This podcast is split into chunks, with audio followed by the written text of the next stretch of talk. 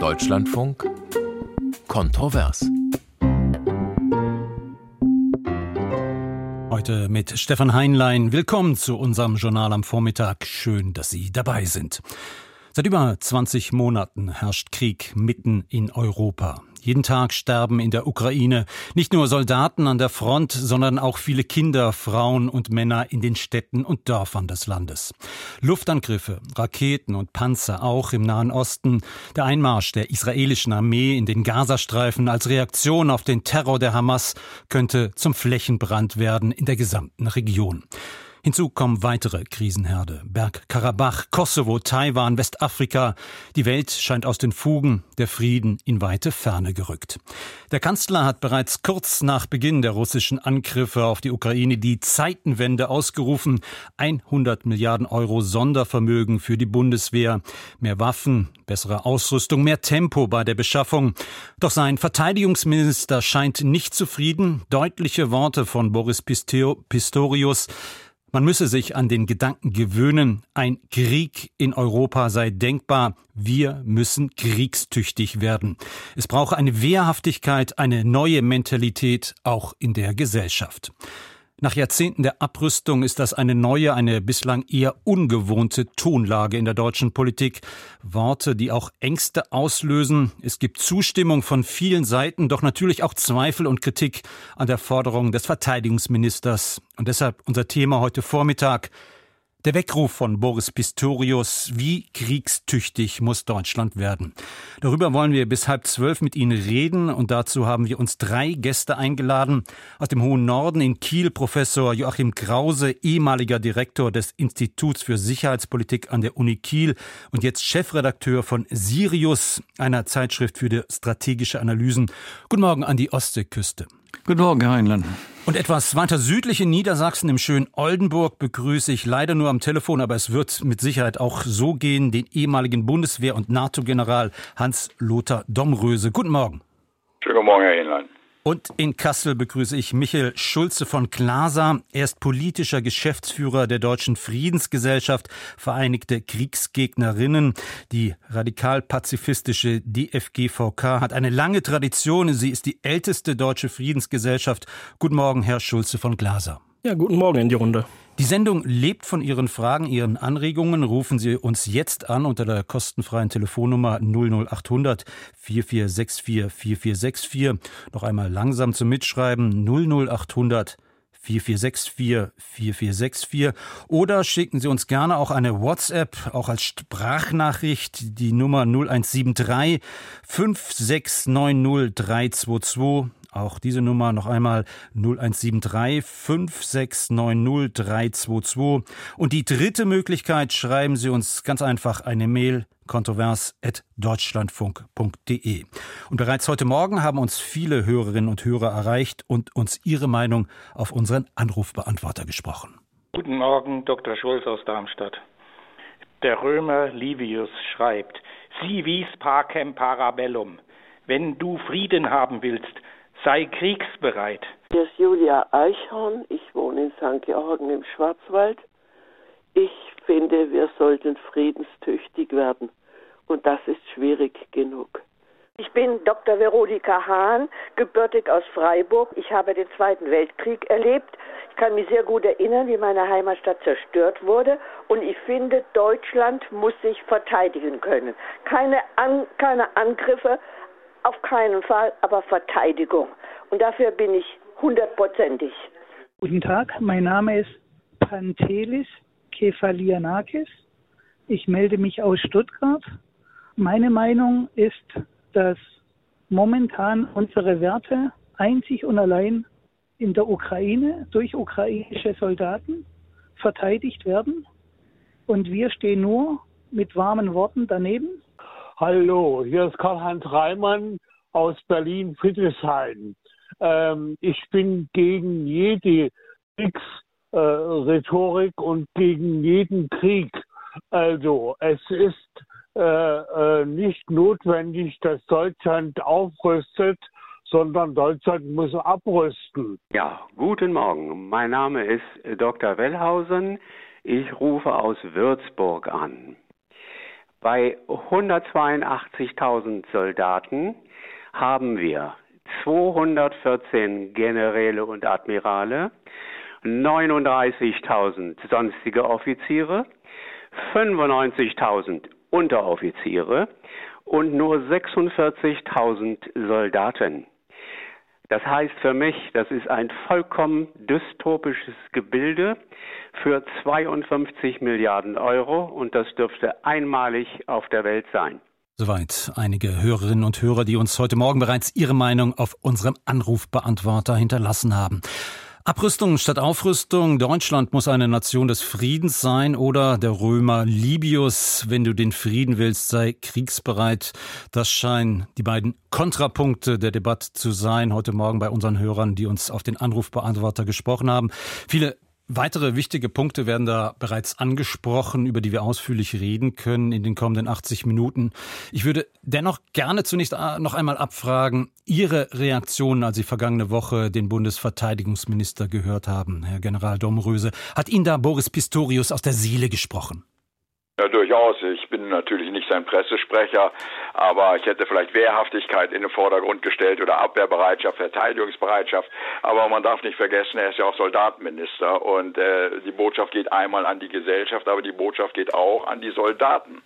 Und ich erinnere mich sehr gerne oder äh, doch sehr gerne an Afghanistan zurück, an die schweren Zeiten. Ich darf das äh, äh, mal benennen. Das hieß Global War on Terrorism. Da waren wir ja Teil eines Wars, wenn Sie so wollen. Das wurde so nicht gesehen. Und es war der Erste, der das gesagt hat, ihr seid im Krieg nach dem Karfreitagsgefecht, war der Baron zu Gutenberg. Also äh, für die Soldaten, die im Graben sitzen, ob das völkerrechtlich ein Krieg ist oder nicht, dahingestellt, für die ist äh, auf die Minen fahren, äh, Tod und Verwundung zu erleben, Krieg.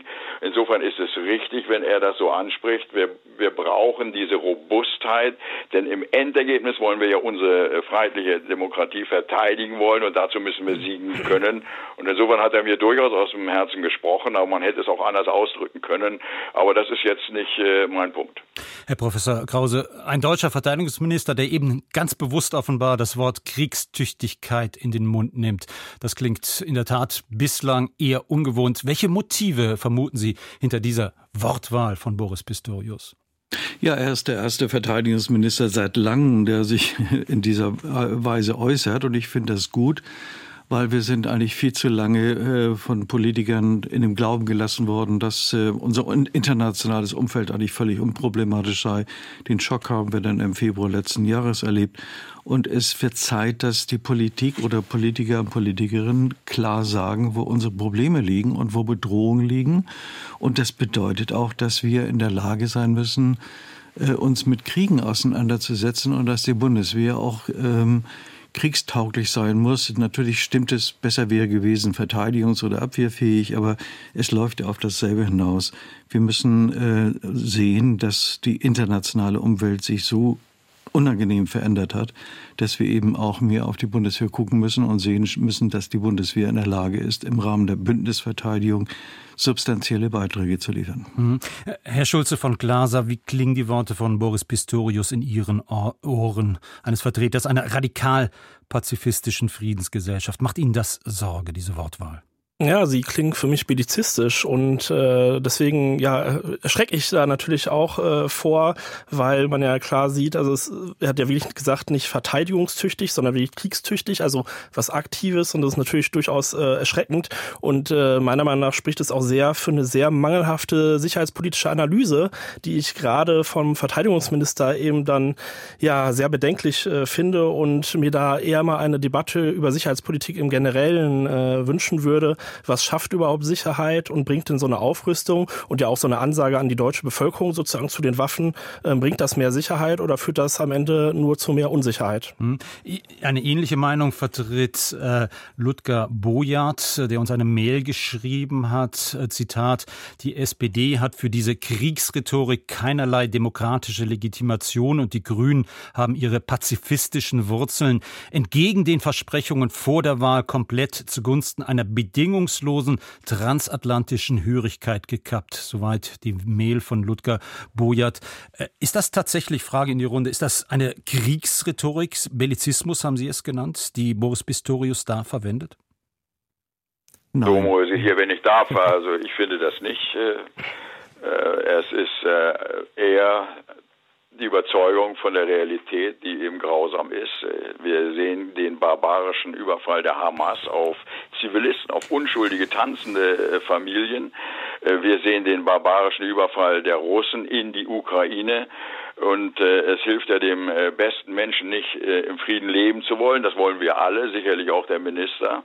Aber man muss darauf vorbereitet sein, dass eben den Nachbarn ungemütlich sind. Und da muss man eben abwehrbereit sein. Und dazu gehört auch eine gewisse Zähigkeit und Enthaltsamkeit. Mhm. Und als Soldat, äh, ehemaliger Soldat, muss ich sagen, wir müssen uns mit dem Thema Tod und Verwundung beschäftigen. Wir Soldaten ganz insbesondere, aber die Gesellschaft natürlich auch. Hm, versucht Boris Pistorius äh, den Menschen, der Gesellschaft, der Politik vielleicht Angst zu machen, damit sich tatsächlich etwas bewegt? Will er Deutschland quasi wachrütteln angesichts der von Ihnen beschriebenen akuten Gefahren? Nein, er will doch eher versuchen. Vielleicht Herr Krause vielleicht. Ja, darf ich vielleicht mal sagen. Wenn ich ja. das sagen darf, wenn Sie die Herrn mhm. nicht lesen im Spiegel, also oder Fokus. Also äh, er muss ja auch äh, die Reihen geschlossen halten. Ich glaube, das ist eher der der Punkt, dass die SPD damit äh, eigene Schwierigkeiten hat. Aber ich will das nicht interpretieren. Herr Krause. Ja, das ist nicht bellizistisch, sondern das ist der Versuch, äh, den Menschen an die Realität heranzuführen. Und die Realität ist eben nicht so, wie sie uns früher 20 Jahre lang vermittelt worden ist, dass wir sozusagen der Nabel einer allgemeinen Zivilisierung der Menschheit darstehen, darstellen und dass alles um uns herum glücklich ist, wenn wir Deutsche was tun und Diplomatie machen. Wir haben uns selber abgerüstet und dieses Abrüsten hat dazu beigetragen, dass äh, Putin in die Ukraine eingefallen ist. Denn das, ähm, das gesamte Risikokalkül Russlands baute im, in den vergangenen Jahren darauf auf, wie wird der Westen reagieren. Und ähm, Putin hat offensichtlich, äh, ist offensichtlich von der Vorstellung ausgegangen, da kommt nichts an Reaktion, denn die sind abgerüstet, ganz besonders die Deutschen. Und die Deutschen haben wir auch noch in der Hand, weil wir deren ähm, Erdgaszufuhr äh, äh, regulieren können. Und diese Fehler müssen wir mal aufarbeiten. Und da kommen wir dann auch nicht drum herum, uns zu sagen, wie gehen wir eigentlich mit einem Krieg um? Ja, auch der Umgang Deutschlands mit dem Krieg in der Ukraine ist merkwürdig für mich. Wir haben einen Bundeskanzler, der zwar immer gerne sagt, ja, die kriegen Waffen, aber ganz bestimmte nicht und es darf auf keinen Fall eskalieren. Aber was wollen wir eigentlich erreichen? Wollen wir erreichen, dass die Ukrainer siegen oder wollen wir erreichen, dass die Ukrainer und die Russen sich ausbluten oder was? Das wird alles nicht klar und ich bin's, äh, ich hätte eigentlich diesen Satz mit der Kriegstauglichkeit oder Abwehrtauglichkeit mir vom Bundeskanzler gewünscht. Aber auf jeden Fall, der Verteidigungsminister hat das mal gesagt und das ist gut weil jetzt wird es auch eine Diskussion geben und diese Diskussion muss auch mal eine kritische Bilanz der Vergangenheit ziehen, wo wir uns über 20 Jahre und noch mehr in Illusionen gewegt, äh, gewegt haben. Herr Schulze von Glaser, als Pazifist, Frieden schaffen ohne Waffen oder mit immer weniger Waffen. Kann das noch funktionieren angesichts dieser akuten Bedrohungen Ukraine, Nahen Osten? Es scheint näher zu rücken, diese Kriegsgefahr. Ja, natürlich kann das noch äh, funktionieren. Allerdings muss man ja klar sagen, es wurde nie ähm, ausprobiert, äh, eine, sag ich mal, pazifistische Politik. Und das ist ja auch die Analyse, die man eigentlich, oder zu der man eigentlich auch kommen müsste. Ähm, warum haben wir jetzt zum Beispiel den Krieg äh, Russland-Ukraine? Da muss man ja sagen, okay, diese Politik der äh, 20, 30 Jahre davor, die hat ja anscheinend nicht funktioniert. Und ja, natürlich wurde teilweise abgerüstet, aber es gab auch zum Beispiel die NATO-Osterweiterung. Sowas darf man ja auch nicht vergessen. Ähm, äh, Sicherheit ist immer eine Sache von gemeinsamer Sicherheit und das wurde ja anscheinend wirklich ähm, ja nicht geschafft. Also sowohl seitens der äh, NATO als auch seitens äh, Russland und so hat man es nicht geschafft, da ähm, aufeinander genug zuzugehen und sich genug anzunähern ähm, und ja bis hin zu diesem äh, Krieg. Und ich würde jetzt auch noch mal in die Runde fragen, wenn Sie das gut finden, dieses kriegstüchtig werden und sagen, das ist ja nur realistisch, halten Sie es denn realistisch, dass ein Krieg führbar ist zwischen Russland und der NATO? NATO. Also wenn ich mir die Doktrin beider Seiten angucke, ähm, muss man sich einfach vor dem Krieg selber fürchten, weil da ist ehrlich gesagt sehr schnell dann auch Ende, wenn es überhaupt zu diesem Krieg kommt. Und das ist ja auch eine realistische Analyse. Und äh, von daher finde ich diese Rhetorik eben, okay, wir müssen jetzt da weiter aufrüsten und so weiter. Und weil dieser Krieg führbar ist angeblich gegen Russland, ähm, auch wenn er nur dann irgendwie vielleicht Verteidigung ist, es werden ja eh nur Verteidigungskriege immer geführt und keiner greift ja an. Ähm, also das ist alles, finde ich, sehr, sehr bedenklich und führt eben alles nicht zum Frieden und führt eben nicht zu mehr Sicherheit. Und äh jetzt. Darf Herr Schulte von Glaser Domröse hier antworte ich da gerne darauf auf zwei Punkte. Äh, die Strategie, die die NATO-Regierungschef in Vilnius vor wenigen Wochen festgelegt haben, sagt ja ganz klar DDA, Deterrence, Defense und Dialog äh, oder Dialog. Also Abschreckung, Verteidigung und Gesprächsbereitschaft, das gehört dazu. Äh, in der Annahme, dass wenn wir so stark sind, dass es abschreckt, kommt es nicht zum Krieg. Das ist eine, äh, das ist die Grundannahme. Und wenn wir schwach sind, kommt es zum Krieg. So, äh, so ist äh, die Theorie und so ist äh, das äh, Streben auch gewesen. Aber wenn es dann zum Schusswechsel kommt, muss man auch sagen, ich bin auch bereit zu schießen und äh, das hinzunehmen. Zum Thema Osterweiterung möchte ich doch hinweisen, dass der Warschauer Pakt zusammengebrochen ist. Sie wissen, dass die Sowjetunion äh, verschwunden ist in dem Sinne. Und die Staaten von Polen, die Balten, jetzt auch Finnland und Schweden in die NATO treten wollen, eben weil Russland so aggressiv ist und sie suchen dort Schutz nach dem Motto, gemeinsam sind wir stark und gemeinsam können wir das verhindern. Also es ist ja nicht so, dass die NATO da vorgerückt ist, um Russland anzugreifen, sondern umgekehrt, um Schutz zu bieten. So, und bevor wir noch tiefer einsteigen in die militärstrategische, sicherheitspolitische Debatte, freuen wir uns auf den Anruf bzw. die Frage, den Diskussionsbeitrag von Herrn Reger aus Mannheim. Ich grüße Sie, Herr Reger. Ja, schönen guten Tag in die Runde. Äh, ich äh, freue mich, dass Sie dieses Thema aufgegriffen haben und äh, bin dankbar, dass es eine höhere Beteiligung gibt. Ja, ich habe eine Frage, die möchte ich äh, gerne an den Herrn Professor Krause richten.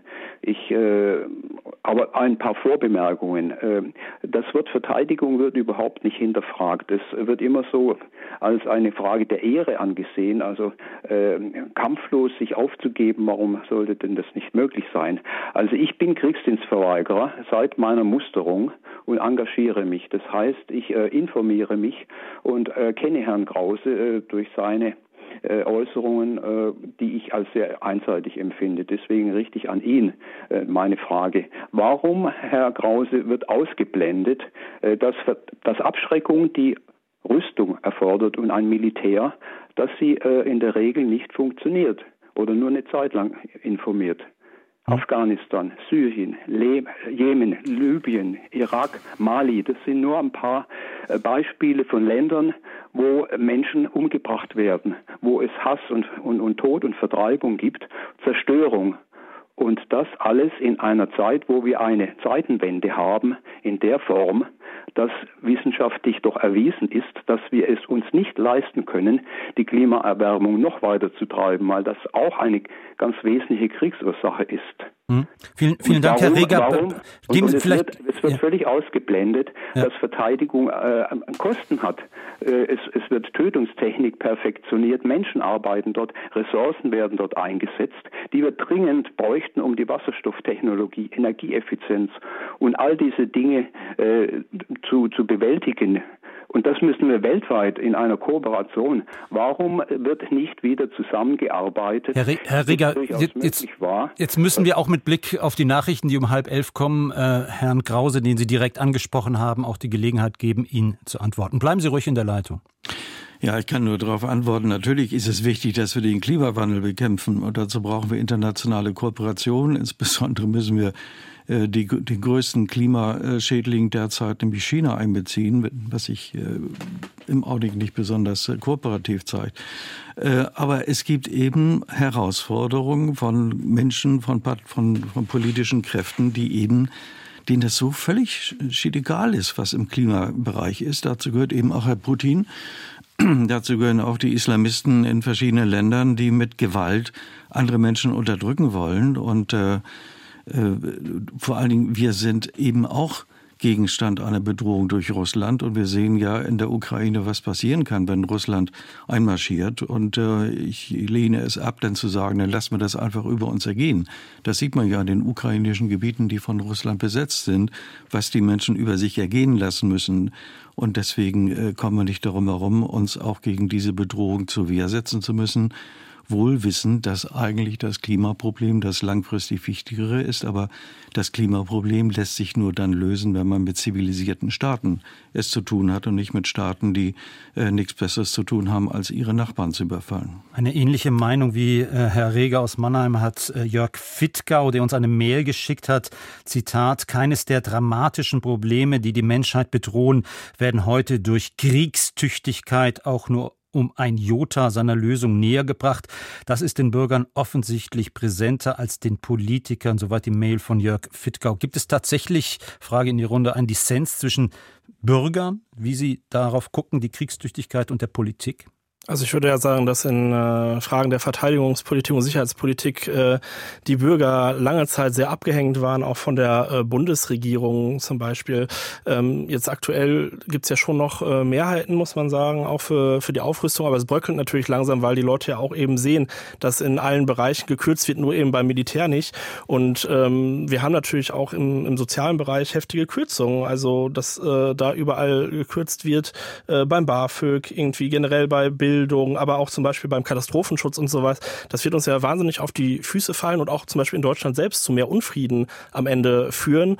Und äh, auch das, finde ich, ist eine Frage, die man eben sicherheitspolitisch mal äh, diskutieren müsste. Warum wird Sicherheitspolitik immer nur äh, militärisch gedacht und warum nicht äh, eben auch mit zivilen Sachen? Ne? Also auch eben, wie gesagt wurde, auch der Klimawandel ist ein sicherheitspolitisches äh, Problem und äh, auch da müsste man und müssen eigentlich die Militärs die ersten sein, die sagen, okay, wir müssen diesen Klimawandel bekämpfen, weil weil sonst wird das zu noch mehr Kriegen und so weiter führen. Mhm. Aber da höre ich immer nichts aus dieser Richtung. Aber also diese Debatte, Entschuldigung, diese Debatte können wir gleich ja. weiterführen nach den Nachrichten mhm. um halb elf. Der Weckruf von Boris Pistorius.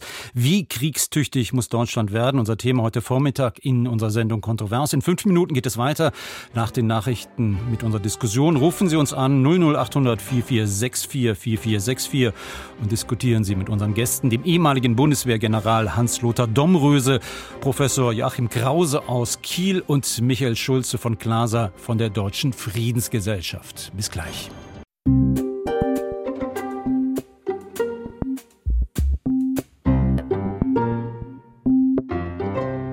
Der Weckruf von Boris Pistorius. Wie kriegstüchtig muss Deutschland werden?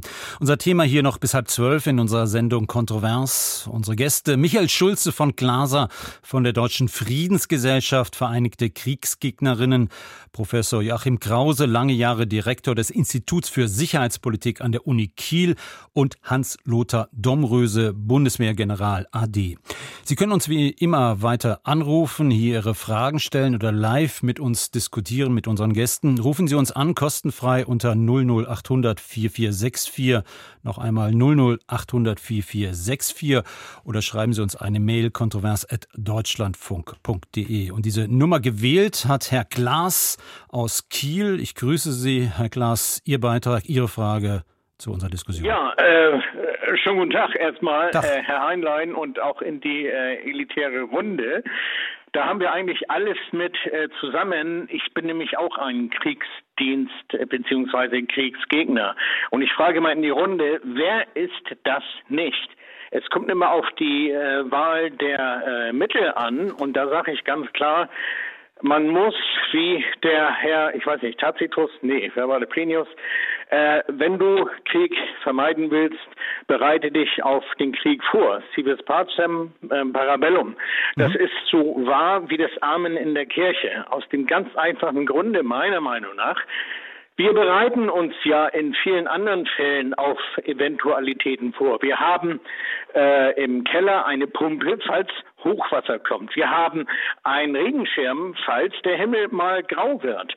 Und so sage ich, äh, die Vorsorge für Eventualitäten ist bereits im Menschen ganz, ganz tief verankert. Warum das nicht bei Landes- oder äh, Bündnis äh, persönlicher Verteidigung äh, der Fall sein soll, das erschließt sich mir nicht. Ich muss in der Lage sein, äh, mich einem Aggressor, jemand, der mir ans Leder will, der mein Auto, mein Haus und so weiter, äh, im schlimmsten Fall mein Land überfallen will, da muss ich mich darauf vorbereiten. Diese Friedensdividende, die nach Wegfall der Sowjetunion äh, äh, ja plötzlich da war, die wurde einfach nicht genutzt.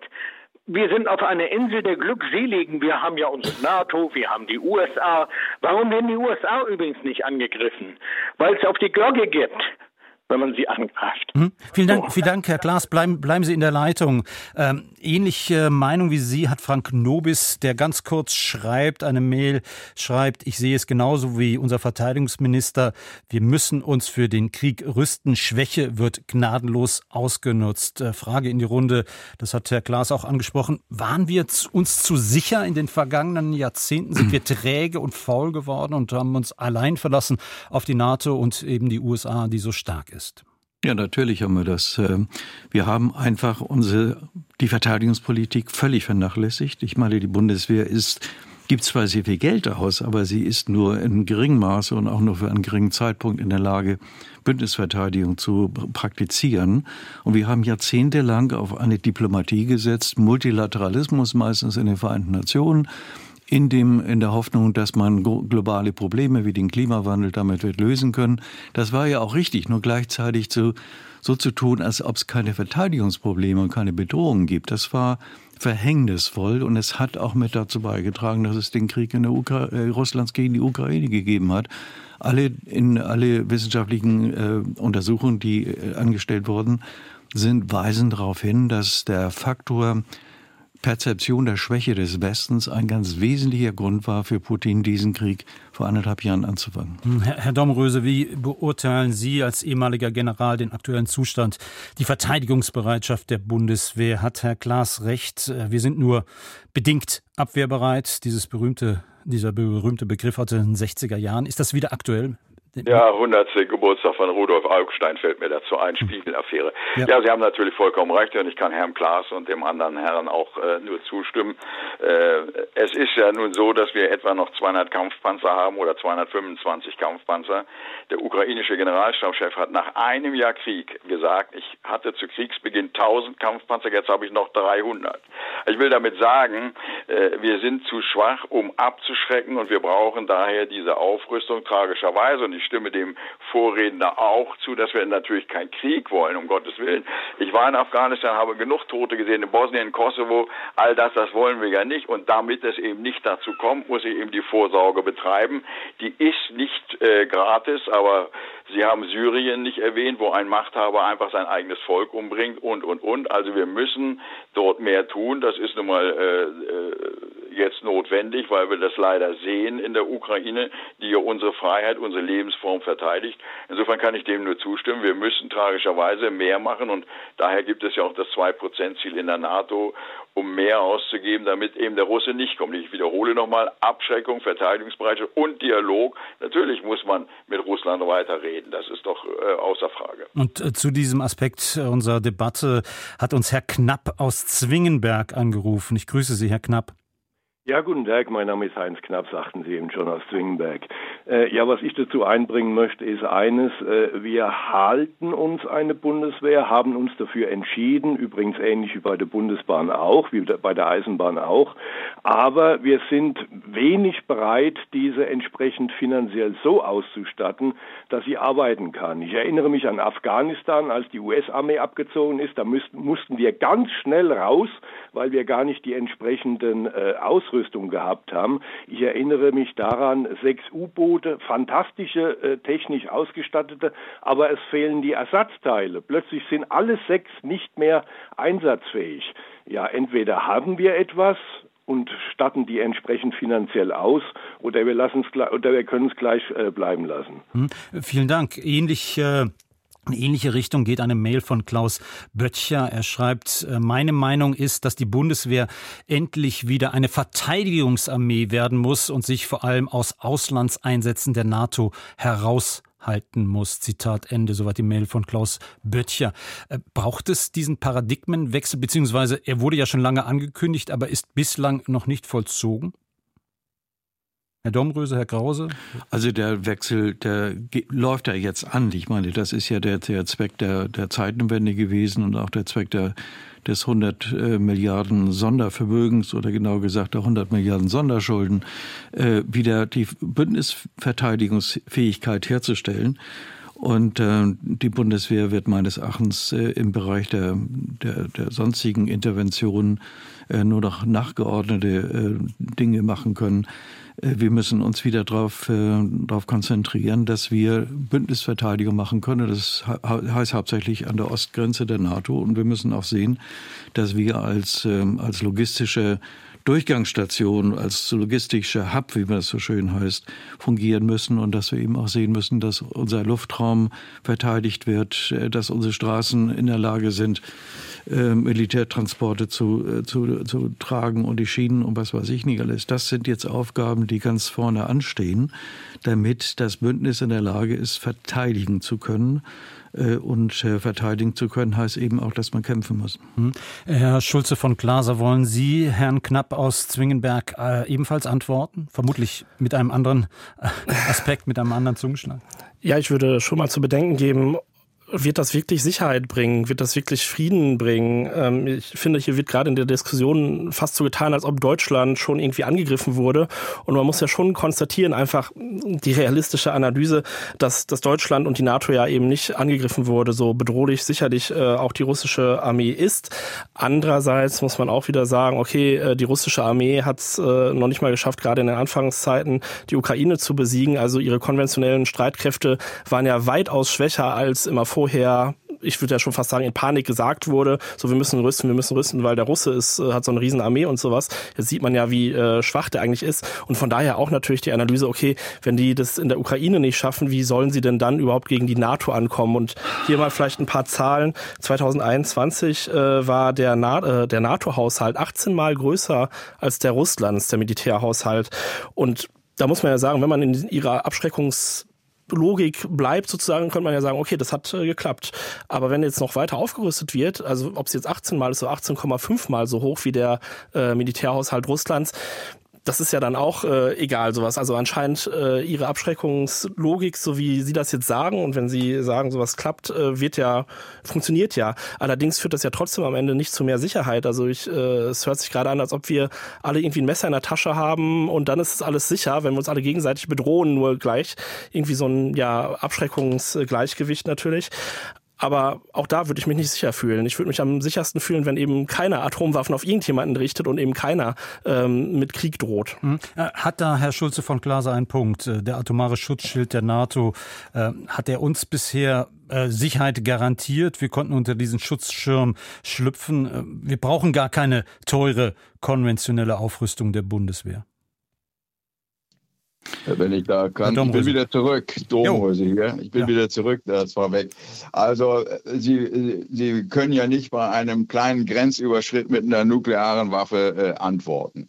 Nicht? Das muss ja verhältnismäßig sein. Insofern reicht es nicht, sich auf Nuklearwaffen alleine zu stützen, sondern es ist der, das Kontinuum, wenn Sie so wollen, von der Pistole bis zur Nuklearwaffe. Sie brauchen alles dazwischen, eben um den Nuklearschutz glaubwürdig und hoch zu halten, die Schwelle, um eintreten zu wollen. Und das hat uns ja immerhin seit dem Zweiten Weltkrieg geholfen. Wir sind ja in keine nukleare äh, Konfrontation gekommen, nirgendwo auf der Welt, glücklicherweise. Ich möchte hier mal äh, kurz zumindest klarstellen, ich möchte keine Atomwaffen. Ich finde die auch äh, wahnsinnig bedrohlich, auch wenn sie nur so dastehen, weil es kann ja auch immer wieder, und es ist ja in der Vergangenheit schon fast, äh, also es ist zu Unfällen gekommen, aber auch immer äh, schon mehrfach leider zu ähm, Atomkrieg aus Versehen. Also von daher, auch die müssen natürlich äh, abgerüstet werden und das muss ja das Ziel sein. UN-Atomwaffenverbotsvertrag liegt auf dem Tisch, äh, hat Deutschland noch nicht mal unterschrieben, natürlich Russland auch nicht und so, aber das muss das Ziel sein, denke ich, dass alle ähm, den unterschreiben und dann würde ich mich sicherer fühlen. Ich kann ja da wieder mal was zu sagen. Das ganze, dieser ganze pazifistische Kanon, den Sie herunterbeten, der ist doch im Grunde genommen widerlegt worden durch die deutsche Politik der letzten 20, 30 Jahre. Wir haben eine pazifistische Politik gemacht. Wir ah, haben die Bundeswehr völlig vernachlässigt. Wir haben all das gemacht. Die Bundesregierung haben all das gemacht, was sie vorgeschlagen haben. Und das Ende ist ein Krieg. Und zwar der brutalste Krieg, den es seit dem Zweiten Weltkrieg in Deutschland, in Europa gegeben hat. Das ist eine, eine Folge von übermäßigem Pazifismus. Immer wieder diese Sprüche, die geben so viel mehr, wir geben so viel mehr aus wie die Russen. Äh, das passt, das, wenn man das sich die Zahlen anschaut, sieht das alles viel anders aus, denn die russischen Militärausgaben liegen sehr viel höher. Die liegen jetzt umgerechnet bei 300 Milliarden Dollar im Jahr, weil Russland jetzt im Krieg ist. Und auch die Zahlen, die Sie vorhin genannt haben, von wegen äh, weniger Sozialausgaben und weniger für Bildung, nur mal ein paar Zahlen zu nennen. Das Sozialbudget der Bundesrepublik Deutschland liegt bei 1,2 Billionen Euro im Jahr. Das ist 30 Prozent des Bruttosozialproduktes. Die Ausgaben für Bildung liegen bei ungefähr 10 Prozent des Bruttosozialproduktes. Und hier geht es darum, ob die Verteidigungsausgaben von 1,5 auf 2,0 erhöht werden. Das sind alles so Argumente, mit denen dann immer versucht wird, das äh, geradezu zu kriminalisieren, das, was für Verteidigung gemacht werden muss. Für Verteidigung muss was aufgewandt werden, für die anderen Dinge auch. Und wir sind ein reiches Land und wir können uns das leisten. Und Atomwaffen lassen sich nicht einfach so abschaffen, indem man einen Vertrag macht und dann sagt, freut man sich, dass alle den unterschreiben. Denn ein solcher Vertrag, so wie er gehalten ist, ist überhaupt nicht verifizierbar und er wird ja auch von, von allen Atomwaffenmächten abgelehnt. Insofern ist es völlige Illusionstreterei, wenn man, wenn man sagt, wir müssen jetzt, Deutschland muss dem beitragen. Das ist, sie leben doch in einer völligen Luftblase. Entschuldigung. Ja, also bitte, da möchte ich aber jetzt mal klar widersprechen. Das ist auch vollkommener Quatsch, was Sie sagen. Also Afghanistan-Krieg war ja, Afghanistan-Krieg war ja äh, kein Pazifismus. Mali war kein Pazifismus. Also die Bundesregierung hat alles andere gemacht als eine pazifistische Politik. Wir haben Und keinen Krieg gegen Afghanistan geführt. Wir haben keinen Krieg, sondern wir sind in Afghanistan gewesen als Teil einer internationalen, von, vom Sicherheitsrat der Vereinten Nationen mandatierten ähm, Operation, die für Sicherheit sorgen sollte für die dortige afghanische Regierung. Ja, aber es ist trotzdem ja? natürlich kein äh, Pazifismus, es ist natürlich trotzdem ein Militäreinsatz und da sind Leute getötet worden. Äh, ich nenne nur das Kundus-Massaker und so weiter. Also äh, das ist natürlich das schon eine kritische Leute, Sache. Leute getötet worden, um zu verhindern, dass, dass, andere, dass andere Menschen getötet wurden. Ja, es, es geht darum, die Taliban abzuwehren. Und wir haben heute die Taliban-Herrschaft und Sie sehen ja, was Sie vom Pazifismus haben, wenn die Taliban, Taliban dort regieren. Also und jetzt würde ich gerne äh, dazwischen grätschen, Entschuldigung, meine Herren, äh, und diesen Dialog unterbrechen, um unserem nächsten Hörer, Herrn Römges aus Dortmund, die Gelegenheit zu geben, seine Frage zu stellen oder seinen Meinungsbeitrag äh, zu sprechen. Ich grüße Sie, Herr Römges. Ja, guten Tag, mein Name ist Dömges. Entschuldigung. Aber ich wollte auch noch mal so ein bisschen die pazifistische Schiene fahren. Ja, also Gewalt kann eigentlich nie eine Lösung sein. Ne? Und äh, also ich wollte sagen, Diplomatie ist alles. Ja, wir müssen einfach mehr äh, die diplomatische Schiene so, jetzt ist Herr Dömges weg, aber ich kann ihn unterstützen, vielleicht mit einer Mail von Imke Meyer. Sie schreibt, ich zitiere nur einen Satz, es gilt den Frieden zu erkämpfen, nicht den Krieg. Frage in die Runde, ist dieser Mentalitätswechsel, den ja Boris Pistorius mit seiner Interviewäußerung auch eingefordert hat, tatsächlich äh, in der deutschen Bevölkerung, vielleicht auch im Unterschied zu unseren europäischen Nachbarn, tatsächlich noch nicht angekommen, auch aus historischen Gründen? Herr Krause, Herr Domröse? Ja, der ist noch, noch nicht so richtig angekommen. Ich meine, wir alle waren geschockt vor dem Ausbruch des Krieges im Februar letzten Jahres. Äh, aber viele bei uns meinen immer noch, das ist irgendwie etwas da hinten in der Türkei, hätte ich fast gesagt, also weit weg von uns und wir haben die Option, denen entweder zu helfen oder denen nicht zu helfen. Ähm, aber die Vorstellung, dass das möglicherweise der Schritt zu einer, der erste Schritt zu einer sehr viel weiteren ambitionierten russischen Politik war, die möglicherweise auch darauf abgestellt hätte, die baltischen Staaten zu überfallen, äh, das denkt keiner oder dass, äh, dass aus dieser jetzigen Situation vielleicht ein Weltkrieg entstehen könnte, wenn jetzt äh, sich China anschließen würde, Taiwan anzugreifen, dann hätten wir, hätten wir den dritten Weltkrieg. Das sind alles Dinge, wo ich mich eigentlich wundere, wie wie, wie, wie, wie relativ locker viele in der Politik damit umgehen. Also ich muss sagen, ich habe kein gutes Gefühl, wenn ich an die derzeitige Weltlage denke, auch wenn ich sehe, was im Nahen Osten passiert. Ähm, das sind alles Dinge, die, wenn man sie zusammennimmt, äh, doch ein relativ pessimistisches Bild der internationalen Lage vermuten lassen. Und da wundert mich manchmal die Gelassenheit unserer Politik. Insofern mhm. fand ich Pistorius Äußerung gut. Äh, aber andere Politiker, auch der Bundeskanzler, strahlen eine Gelassenheit aus, die mich etwas verwundert. Bemisst sich die Abwehrbereitschaft, die Kriegstüchtigkeit, egal wie man es jetzt nennen will, die Verteidigungsbereitschaft einer äh, Gesellschaft nicht allein an den Fähigkeiten seiner Militärs, sondern braucht es eben mehr Anspannung und nicht nur diese von Herrn Krause zitierte Gelassenheit bei der Politik, alles ist gut, alles, wir haben alles im Griff, sondern eben dieses, Herr Domröse. Ja, absolut. Äh, denn äh, das umfasst natürlich auch Resilienz. Ich will Ihnen ein Beispiel sagen, wo ich äh, mit, mit offenen Augen äh, und offenem Mund vor dem Fernseher gesessen habe. Nach dem schrecklichen Hamas-Überfall in äh, Israel haben die Israelis äh, die Reserve einberufen und sie haben innerhalb von zwei Tagen 360.000 Menschen einberufen, Frauen und Männer, und zu den Waffen gegriffen, weil sie sich verteidigen müssen. Ich glaube, wir könnten das gar nicht. Diese Zahl könnten wir gar nicht, wenn wir angegriffen würden, mobilisieren mobilisieren. Und das zeigt, man braucht natürlich mehr. Man hat einmal die stehende Truppe, man braucht dann aber auch eine äh, Reservetruppe. Und diese Reservetruppe muss ja auch Waffen haben, irgendwo im Bunker oder sonst woher, denn äh, die sind ja nicht nur als Menschen in Uniform da mit dem Rucksack. Also es gehört viel mehr dazu, das nennt man ja wohl neudeutsch Resilienz. Äh, man braucht diese, den Willen, äh, etwas für sein Land zu tun, wenn es angegriffen wird. Und zu Herrn Dömges, dem Vorredner, wollte ich noch sagen, ich bin ja dafür und jeder ist, glaube ich, für Diplomatie. Nur was wollen Sie machen, wenn der andere nicht verhandeln will? Mhm. Nicht wahr?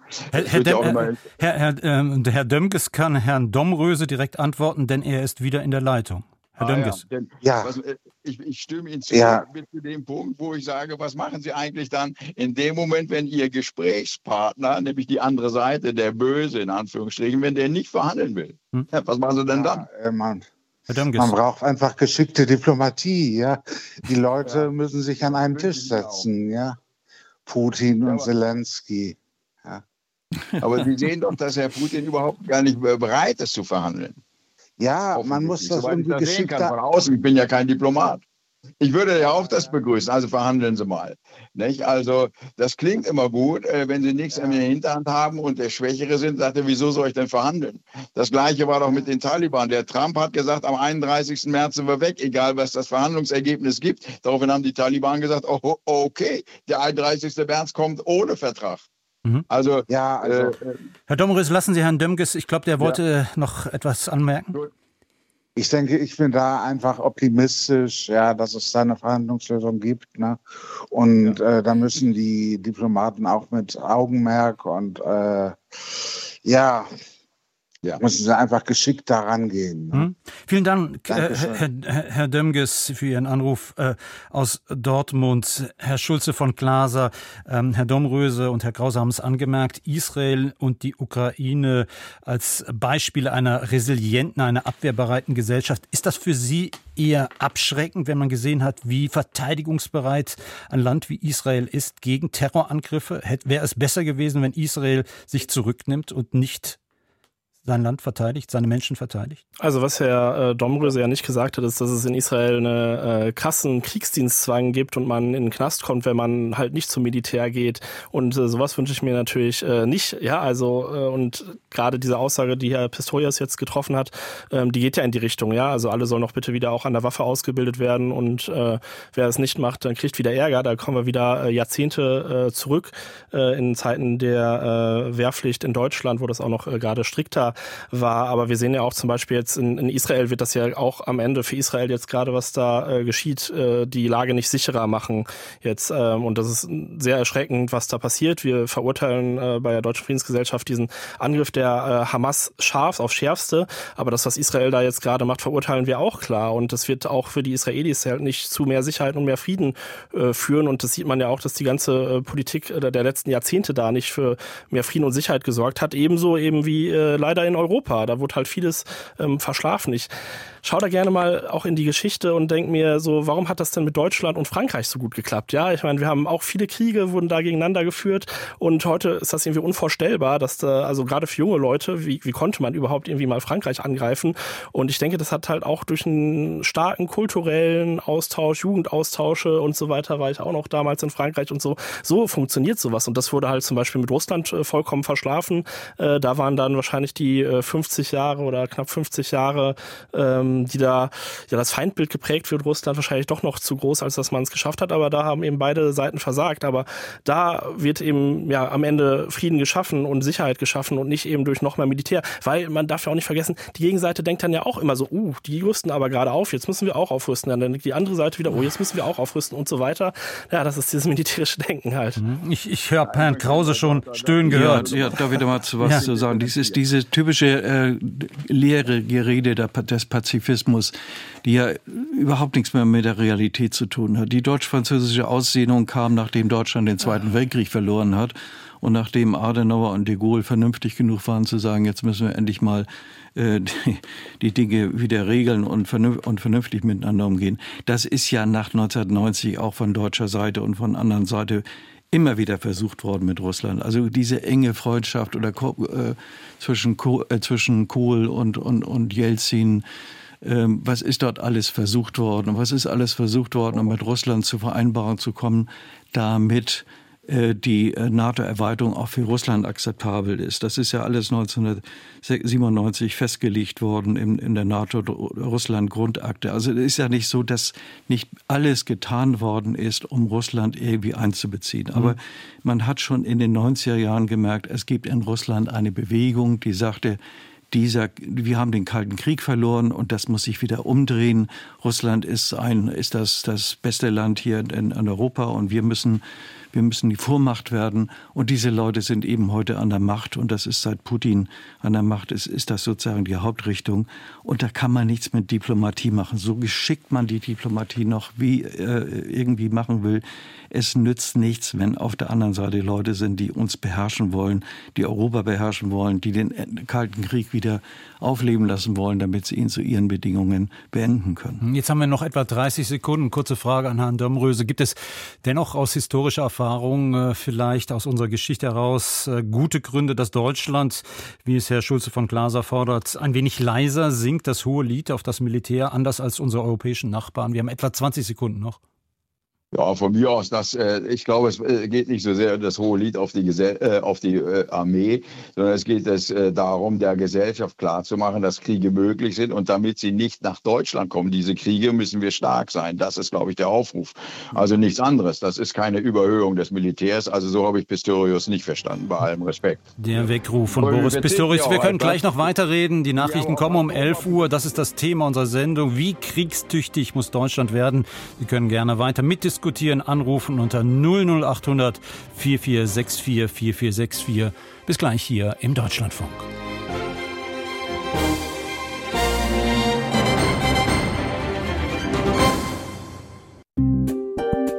Deutschlandfunk Kontrovers. Weiter mit Stefan Heinlein und dem Thema Der Weckruf von Boris Pistorius. Wie kriegstüchtig muss Deutschland werden? Unsere Gäste Professor Joachim Krause, bis vor einem Jahr wissenschaftlicher Direktor des Kieler Instituts für Sicherheitspolitik, der ehemalige General der Bundeswehr Hans-Lothar Domröse und Michael Schulze von Glaser, politischer Geschäftsführer der Deutschen Friedensgesellschaft Vereinigte Kriegsgegnerinnen. Noch 25 Minuten haben Sie, liebe Hörerinnen Hörerinnen und Hörer Zeit, uns anzurufen, mit uns zu diskutieren, Ihre Fragen zu stellen zu unserem Thema. Rufen Sie uns an, kosten, rufen Sie uns an, kostenfrei unter 00800 4464 4464. Noch einmal 00800 4464 4464.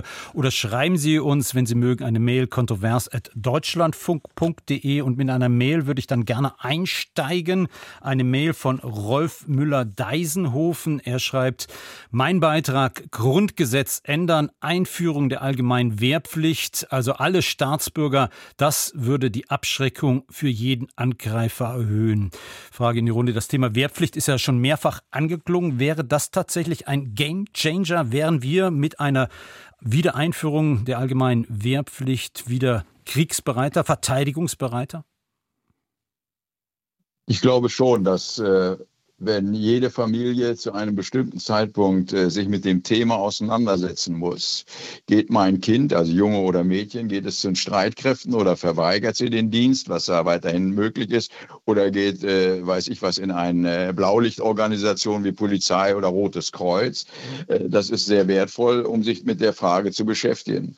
Nehmen Sie Schweden, die haben äh, die Wehrpflicht wieder eingeführt. Nehmen Sie äh, Finnland, die haben eine sehr starke, auf Wehrpflicht beruhende äh, Armee äh, um das große Land verteidigen zu können im Falle des Falles. Und ich komme nochmal auf mein israelisches Beispiel. 360.000 äh, Soldaten der Reserve einzuberufen innerhalb von 24 oder 48 Stunden, das ist schon eine Leistung. Ich glaube, dass wir diese Menge nicht hätten. Also es ist sicherlich die Zeit, darüber nachzudenken, wie wir diese, äh, wenn es gefordert ist, diese Abschreckungskraft herzustellen und ob man eine wie auch immer geartete Form der Wehrpflicht oder der Dienstpflicht wieder einführt. Ich halte das für äh, für den Zeitpunkt gekommen, darüber nachzudenken. Hm, Herr Professor Krause, ist äh, vielleicht mit der Abschaffung der Wehrpflicht tatsächlich die Bundeswehr aus der öffentlichen Wahrnehmung äh, verschwunden. Die Armee rekrutiert eben ihren Nachwuchs nicht mehr aus der Mitte der Gesellschaft. Und Boris Pistorius wollte auch auf diesen Punkt hinweisen. Ja, damals war das ja durchaus nachvollziehbar, denn die Wehrpflicht war sehr kurz geworden und äh, auch viele Generäle der Bundeswehr sagten mir, wir können die Leute gar nicht mehr richtig ausbilden, dann sind sie schon wieder weg. Außerdem ähm, ist die Bundeswehr eine sehr technische Armee, aber angesichts der neuesten Entwicklung muss man das überdenken und ähm, ähm, muss vor allen Dingen sicherstellen können, dass wir innerhalb kurzer Zeit doch eine, ich sag mal, auf 300, 400.000 aufwachsen können, wie das die finden können, die mal gerade sechs Millionen Menschen haben. Ähm, und da, da muss was geschehen. Also ich denke mal auch, die Diskussion wird im Wege einer allgemeinen Dienstpflicht kommen. Aber wir müssen dann auch überlegen, wie kann man die Wehrpflichtigen richtig einsetzen, äh, wenn die nur ein Jahr äh, dienen. Was können sie in der Zeit lernen? Äh, wie können sie in eine hochtechnisierte Kriegsführung integriert werden? Das sind Fragen, die man klären muss, aber ich kann mir vorstellen, dass das machbar ist. So, jetzt haben wir einen Anrufer aus dem Emsland, aus Lingen. Ich grüße Sie, Herr Sete. Ja, guten Tag wünsche ich. Moin. Moin. Ja, ich hätte eine Anmerkung und zwar habe ich im äh, ersten Verlauf der Sendung mitgehört, da hat heute Morgen jemand auf den Anrufbeantworter gesprochen und die Führungsstruktur der Bundeswehr aufgezählt, wie viele Generäle wir haben, wie viele Offiziere, Unteroffiziere und Mannschaften wir haben ähm, und meinte doch, das Konstrukt wäre ja wohl einmalig in der Welt. Ähm, dem möchte ich gerne widersprechen, weil kein Soldat kämpft alleine und es muss eine Führungsstruktur geben. Ähm, ich selber bin Berufssoldat, gehöre zur ähm, Gruppe der Unteroffiziere mit Portopé, also führe auch, äh, bin aber trotzdem, wenn es drauf ankommt, mit meinen Männern unterwegs. Also nicht nur bei der Bundeswehr ist Führung angesagt. Es gibt nicht nur Offiziere, die im Büro sitzen oder auch die Unteroffiziere. Die Leute müssen geführt werden und dementsprechend halte ich diese Aussage für sehr, sehr grenzwertig. Herr Domröse, ist die Bundeswehr tatsächlich so aufgestellt wie die meisten anderen Armeen in dieser Welt, zumindest was die NATO anbelangt? Im Grundsatz ja. Im Grundsatz ist es immer so, äh, dass äh, mehrere Soldaten zusammen eine Kompanie bilden, mehrere Kompanien ein Bataillon und so weiter, mehr Brigaden, Divisionen und Korps. Das ist in etwa gleich. Ich habe mich auch immer als Soldat gefühlt und bezeichnet. Ich bin Truppenführer von Anfang an gewesen.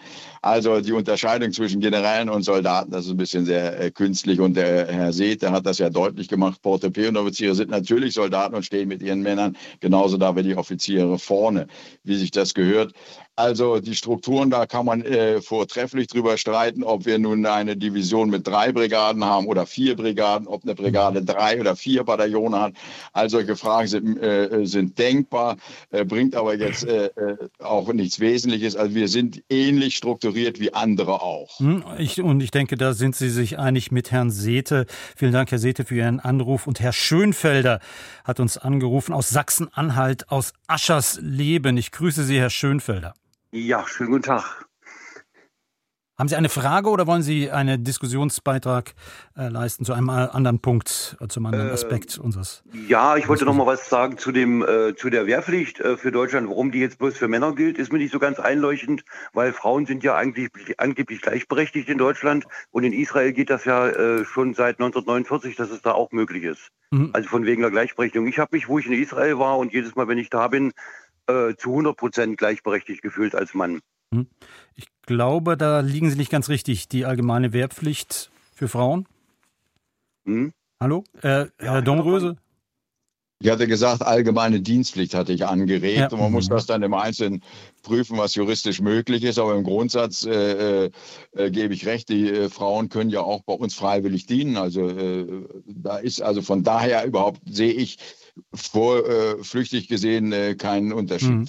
Wo steht denn die Bundeswehr? Ja, Entschuldigung. Äh, wo steht denn die Bundeswehr im Vergleich zu den westlichen NATO-Partnern? Frankreich, Großbritannien. Sind diese Länder äh, militärisch und gesellschaftlich besser vorbereitet auf einen möglichen Verteidigungsfall, auch wenn sie keine Wehrpflicht haben?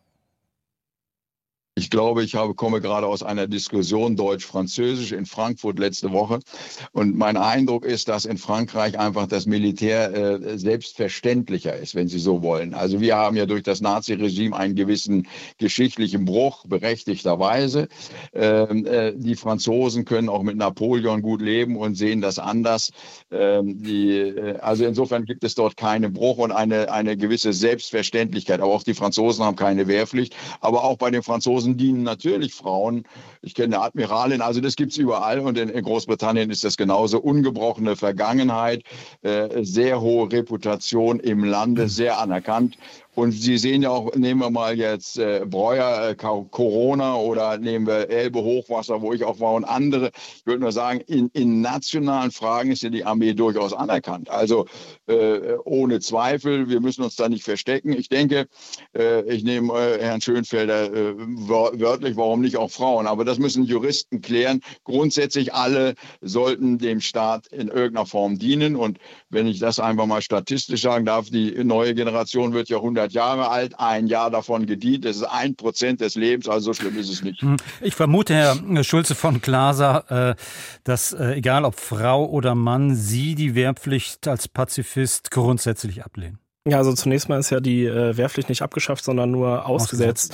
Ähm, wir begrüßen es sehr, dass äh, sich junge Leute auch mit so sicherheitspolitischen Fragen auseinandersetzen. Aber warum sollen sie das in so einem Zwangsdienst machen? Ja, also warum sollen sie dazu gezwungen werden? Warum können sie das nicht auch äh, zum Beispiel in einer Schule in Diskussion äh, machen? Und außerdem natürlich kriegen auch junge Leute die aktuelle sicherheitspolitische Lage ähm, durchaus mit. Ich würde noch gerne auf das eingehen, was Herr Domröse sagte, dass die ähm, Bundeswehr ja auch durchaus anerkannt ist in nationalen Fragen. Ja, aber das ist ist ja äh, gerade auch der Punkt, dass das ja nicht äh, die Aufgabe explizit ist, der Bundeswehr jetzt bei Hochwassern zu helfen. Und wir sehen auf der einen Seite, dass irgendwie das THW wird gespart, beim Katastrophenschutz wird gespart, ähm, solche Sachen. Ähm, auf der anderen Seite hat, das, hat die Bundeswehr kriegt immer mehr Geld und soll dann auch zunehmend diese Aufgaben übernehmen, die laut Grundgesetz eben gar nicht jetzt ihre originäre Aufgabe ist. Ähm, also das finden wir auch zum Beispiel äh, sehr kritisch und ich würde zum Beispiel auch sagen, es wurde gerade auch von einem äh, Bruch in der deutschen Militärgeschichte sozusagen sozusagen durch den Zweiten Weltkrieg ähm, gesprochen. Ja, das kann man ja auch äh, als einen leider traurig äh, daherkommenden, äh, aber Fortschritt sehen, eben, dass eben die deutsche Gesellschaft so militärkritisch ist und dass eben hier nicht mehr äh, Soldatinnen und Soldaten als Helden verehrt werden und es irgendwie Blut und Ehre und sowas gibt, ja, und ich finde es halt sehr bedenklich, dass gerade von einigen, eben auch von Herrn Pistorius, versucht wird, das wieder in diese Richtung zu lenken, dass es doch wieder ja sich lohnt, für das Vaterland zu sterben und sein Blut zu vergießen. Ähm, also von daher würde ich mir äh, da wünschen, dass man äh, weiter bei einem guten Geschichtsunterricht äh, bleibt, der äh, jungen Leuten auch zeigt, wie schrecklich Krieg ist und dass Krieg eben keine gute Sache ist. Mhm, und jetzt freue ich mich tatsächlich sehr über die erste Anruferin, Frau von Scheven aus der Nähe ja. von Osnabrück. Ich grüße Sie. Ja, guten Tag von Scheven. Ich habe Folgendes. Ich möchte mal die generelle Frage in die Runde stellen. Ähm, was hat die NATO bisher in all ihren Einsätzen bewirkt? Ich kann mich nur an Re Re Regime Changes erinnern, die nichts bewirkt haben. Äh, Chaos, Zerstörung, Tod, Hunderttausende bis in die Millionen, wenn man alle zusammenzählt. Ähm, dann unter dem Vorwand Responsibility äh, to Defend oder oder äh, oder irgendwie ähm, Demokratie einzuführen in Länder, die das gar nicht wollen. Ähm, äh, und äh, ja, das war das Erste. Was hat die NATO bisher hinterlassen, außer Krieg, Terror, Umstürze und nirgends ist irgendetwas besser geworden. Bleiben und, Sie in der Leitung, das ist äh, schon mal eine sehr konkrete Frage. Ich könnte mir vorstellen, dass Herr Krause es anders sieht und die NATO ist äh, nicht aus seiner Sicht nicht verantwortlich allein für Chaos, Tod und Zerstörung. Nein, ich denke nur an die Beendigung des, äh, der Jugoslawienkriege 1995 und 1998. Das waren sehr erfolgreiche Einsätze der NATO. Die NATO hat äh, nicht äh, im Irak den Regimesturz bewirkt. Das war allein die USA mit einer äh, Allianz von anderen Ländern. Ähm, und ansonsten hat die NATO versucht, äh, Operationen, Opera, also Operationen von, von Allianzen äh, der Willigen gelegentlich und zu unterstützen, logistisch. Aber die NATO ist außer den, den, den, äh, der Beendigung der Kriegen auf dem Balkan äh, noch nie äh, so aktiv ein, ein, zum Einsatz gekommen, dass man sagen kann, also die hätte jetzt äh, nur äh, Krieg, Trümmer und, und, und Blut äh, und, und, und Menschenopfer hinterlassen. Das mhm. ist doch eine völlig, völlig äh, falsche äh, propagandistische Behauptung, die Sie hier vertreten. Mhm. Frau von Scheven, Sie hatten noch einen zweiten Punkt, den Sie ansprechen wollten. Der zweite Punkt ist folgender. Herr Domrese, bitte, Frau von Scheven wollte noch... Ein, ja. Vielen Dank für Ihren Anruf, Frau von Scheven. Ich wollte noch was sagen. Ja, ja, gerne. Ich, ich Hallo? Ja, Frau von Scheven, bitte nochmal. Ja, dann, dann, kann vielleicht Herr Domröse Ihnen äh, kompakt antworten noch Ja, es wird immer äh, behauptet, man könne mit Putin nicht verhandeln. Ich möchte sagen, dass Putin als erster damals wenige Wochen nach Beginn des Krieges mit Zelensky einen Friedensplan ausgehandelt hatte. Der lag auf dem Tisch und Boris Johnson kam an und sagte, das wollen wir nicht. Und Biden auch. Und daraufhin wurde das wieder ad acta gelegt. Das ist aktenkundig bewiesen. Das genaue Datum kann man von dem obersten General der Bundeswehr, jetzt emeritiert, Herrn Kujak. Herrn Kujak, der hat die ganzen Daten. Ich habe das Datum jetzt nicht genau. Ähm, es wurde, wurden also von Putin ganz am Anfang, ähm, war schon mit Zelensky ausgehandelt worden. Aber wer es nicht war, war Amerika, weil Amerika am Krieg interessiert war. Natürlich, aufgrund der Wirtschaft in Amerika, die ja vom Krieg äh, äh profitiert in erheblichem Maße. Und äh, deshalb möchte ich das auch mal zur Sprache bringen. Das wird ja immer ausgeklammert. Dann gab es in Istanbul äh, auch schon Friedensverhandlungen, die wurden auch ähm, von, von äh, Amerika und von den von sogenannten Westen boykottiert. Und äh, warum wird das nicht zur Sprache gebracht? Mhm. Und dann diese wahnsinnige Angst. Putin hätte, hat niemals die Absicht gehabt, äh, die Ukraine einzunehmen. Putin, äh, Russland hätte mit Leichtigkeit die Ukraine einnehmen kann, könnte er es doch immer, das will er aber gar nicht. Mhm. Putin ist nicht an einem Krieg interessiert. Er möchte, er wollte für das Recht der in der, in der Ukraine lebenden Russen sich einsetzen. Und ich möchte Folgendes Frau von Schäfen, sagen. ich glaube, Ihr Punkt ist jetzt klar geworden. Äh, und ich, wir sollten jetzt Herrn Domröse, der gerade so nett war, äh, zurückzuziehen, äh, Gelegenheit ja. geben zu antworten. Vielen Dank, Frau von Schäfen. Ich, äh, wo, äh, bevor ich auf diese Putin- und Russland-Geschichte eingehe, nochmal ein Beispiel sagen, wo die NATO sehr erfolgreich war, nämlich in Afghanistan. 20 Jahre lang, 20 Jahre lang haben wir in der Gemeinschaft den Afghanen äh, eine Chance gegeben, Demokratie äh, zu entwickeln, Schulen zu besuchen, Studien zu besuchen, Beruf einzugehen. Es war ein aufstrebendes Land, bis wir dann abgezogen sind und die Taliban übernommen haben. Das ist leider hinterher gescheitert, aber das war eine politische Scheiterung, nicht von der NATO. Zu Putin, 20 2014, wenn ich daran erinnern darf, Frau von Scheven, ich weiß nicht, ob Herr Kujat das gesagt hat, 2014 hat sie einfach die Krim weggenommen. Annektiert nennt man das. Also äh, ich weiß nicht, was daran gut ist. Äh, das ist nicht der Schutz der Bevölkerung, das ist einfach die Wegnahme der Krim, die 1991 völkerrechtlich mit Unterschrift der Russen äh, zur Ukraine getreten ist. Also ich kann da nichts Gutes dran empfinden.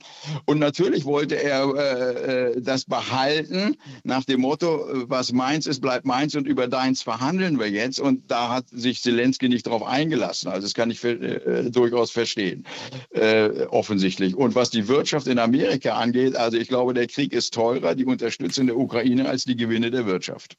Und jetzt haben wir einen Anrufer aus den neuen Bundesländern, aus Sachsen, dem schönen Dresden.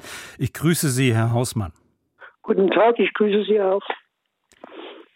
Ihre Frage, Ihr Diskussionsbeitrag, gerne. Mein Diskussionsbeitrag es gibt nur eine relativ geringe Anzahl von Menschen, die an einem Krieg interessiert sind, überhaupt an einer militärischen Konfrontation. Der beste Beweis ist Ihre Sendung zwei Militärs gegen einen Pazifisten. Nur diejenigen, die am Krieg verdienen oder Macht erhalten wollen, sind an einem Krieg interessiert. Machen Sie heute eine Umfrage in der Ukraine und fragen Sie die Menschen, ob die an einer Fortsetzung dieses Krieges interessiert seien. Und Sie werden feststellen, Sie sind es nicht. Mhm. Das ist eine sehr steile These, äh, Herr Hausmann. Äh, wer möchte antworten? Herr Krause vielleicht? Ja, also in der Ukraine haben wir heute einen Volkskrieg. Und zwar nicht nur der ukrainisch sprechenden Ukrainer, sondern auch der russisch sprechenden Ukrainer gegen eine Besetzung oder gegen einen äh, Angriff der, der Russen. Ohne diesen Volkskriegcharakter wären die Russen nicht so grandios gescheitert, wie sie es bisher gemacht haben. Und dass den, dass den Ukrainern, die hätten natürlich auch gerne lieber Frieden, aber sie kämpfen verzweifelt. Und zwar egal, ob sie ukrainisch oder russisch sprechen, gegen die Offensive von Herrn Putin. Und nochmal zu der vorherigen Anruferin, die also der Herrn Kujat anführte, dass da angeblich Friedensgespräche gewesen sind. Es waren Gespräche da, aber sie sind zu keinem Erfolg gekommen und Boris Johnson hat, hat dort überhaupt gar keine Rolle gespielt und auch die USA nicht. Das ist alles ein, ein Propagandagedöns, was aus Russland kommt und was hier über verschiedene Trolle immer wieder verbreitet wird. Auch der israelische, damalige israelische Ministerpräsident Bennett hat ja auch Gespräche geführt, über die er sehr genau ausführlich berichtet hat. Es war einfach nicht möglich. Das Einzige, wozu er seinerzeit Putin hat bewegen können, ist, der, dass er gesagt hat, er würde Zelensky nicht töten lassen wollen. Das war sein einziger Erfolg. Mhm. Herr Osman, sind Sie zufrieden mit der Antwort von Herrn Krause? Bin ich nicht, weil ich nach wie vor dabei bleibe, dass Leute, die ihre Brötchen verdienen, sei es in unserer Rüstungsindustrie, sei es in der Politik, an einer militärischen Auseinandersetzung interessiert sind. Otto Normalverbraucher, zu denen ich mich nun leider zählen muss, oder Gott sei Dank, äh, ist es nicht. Und wenn Sie äh, mir das nicht glauben, machen Sie eine Umfrage in Deutschland, wer ist daran interessiert, eine äh, Verstärkung der Rüstungsindustrie zu bringen, wer nicht. Und Sie werden sehen, ich werde bestätigt. Mhm. Vielen Dank. Darf ich da noch mal kurz kommen? Vielen Dank, Herr Hausmann. Herr Gedomröse, bitte in gewisser Weise direkt ansprechen. Ich bin nicht am Krieg interessiert. Ich bin daran interessiert, einen Krieg nicht stattfinden zu lassen. Hm. Ihre Unterstellung ist einfach aus dem, äh, woher auch immer, äh, begründet, aber nicht aus unserem persönlichen Gespräch. Ich glaube, wir kennen uns gar nicht. Und die Umfragen, die Sie aus der Ukraine haben, die können Sie mir gerne schicken. Das lese ich mir gerne durch. Hm. Das ist einfach vulgär marxistische Analyse. Äh, Herr Domröse, wenn ich Sie fragen darf, äh, es wird ja jetzt ja. gerade im äh, Bundeshaushalt soll die Krisenprävention gekürzt werden um minus 34 Prozent. Ähm, protestieren Sie dagegen? Nö. Ich, ich mache keine Haushaltsverhandlungen, ich bin überhaupt nicht im Bundestag äh, tätig. Aber Sie setzen sich dafür ein, dass aufgerüstet wird und da fürs Militär mehr Geld äh, ausgegeben wird?